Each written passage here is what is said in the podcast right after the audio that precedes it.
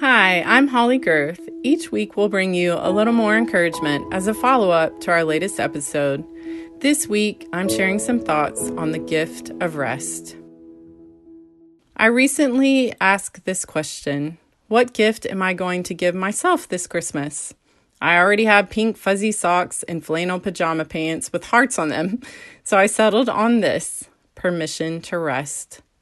What does rest look like to me? It's the little things a nap, a cup of tea, a few moments sitting with my husband on the couch, a cozy blanket, a no instead of yes sometimes, leftovers for dinner, and perhaps, most of all, giving the critical voice inside my head the holiday season off.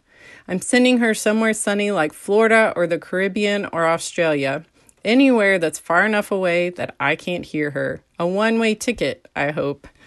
I used to think rest was selfish, but then two things happened.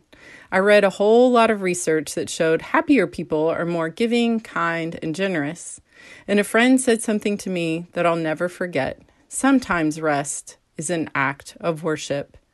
Both of these make good sense to me. So I'm picking permission to rest as a gift to myself because I know if I do, then this gift will ultimately be passed on to the people I love and the Savior I serve in this weary world.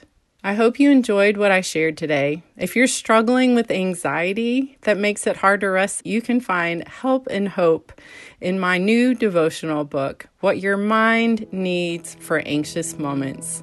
Suzie, Jennifer, and I will be back with another episode of More Than Small Talk soon. We hope you'll share this with a friend today so they can be encouraged too.